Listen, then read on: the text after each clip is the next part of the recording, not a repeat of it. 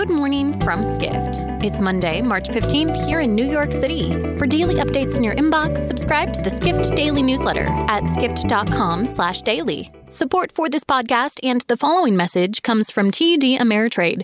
Everything's customizable these days. Your trading platform can be too. With Thinkorswim, you can customize screeners, charting, and stock forecasts, so the market is always tailored to you.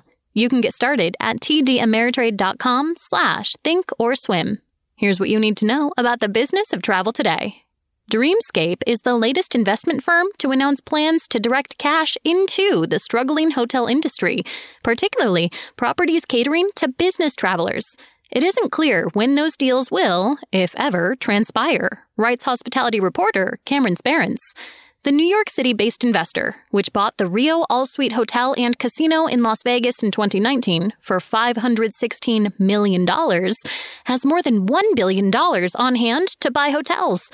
While it is expected to look at all opportunities, Dreamscape is notably looking at properties in the struggling business transient and convention sectors, two areas with a less certain recovery timeline. Dreamscape's first acquisition is the Warwick Hotel in Philadelphia, and there is plenty of reason to think more hotel investment opportunities will come from larger cities than resort locations. Hotel occupancy rates in more business oriented markets lag leisure destinations. But there is a growing sentiment in the hotel industry that further hotel deals could be hard to come by. Next, we turn next to airlines that may want to be more than just airlines these days. From an aircraft housing a restaurant on the tarmac and Hello Kitty flights to nowhere, to home delivery of chef prepared meals in a box and sightseeing flights over the Australian outback and Antarctica, or an airline CEO delivering your food order. Some global airlines are getting creative and thinking outside the box in order to generate revenue lost to a monumental decrease in flying due to the coronavirus pandemic. Contributor Ruthie Munoz writes that the industry as a whole continues looking for ways to stay afloat until demand returns, ever since the pandemic brought the airline industry to a standstill a year ago. Of course, airlines diversifying their businesses is nothing new, and the strategy was around well before the pandemic. Remember Allegiant Air's foray as a hotelier with Sunseeker? But the brand extensions in the past year have accelerated as airlines dependent on ticket revenue look for new money streams. In Australia, Qantas started out by offering scenic flights to nowhere that sold out within minutes, before transitioning to working with tour operators for scenic flights to somewhere once restrictions eased. AirAsia is doing food deliveries. Singapore Airlines is officially launching a training academy for businesses and organizations outside of the airline industry.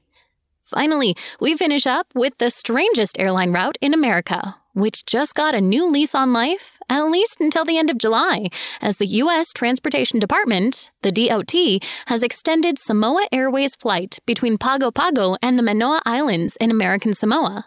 What makes this route so strange?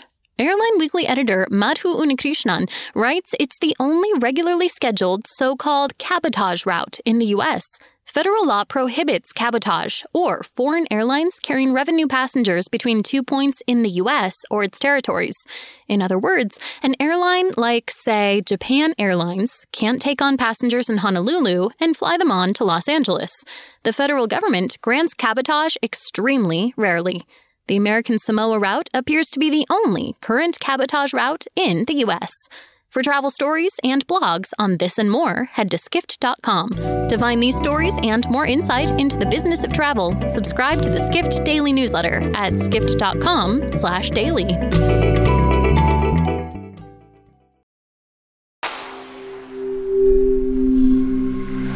Spoken Layer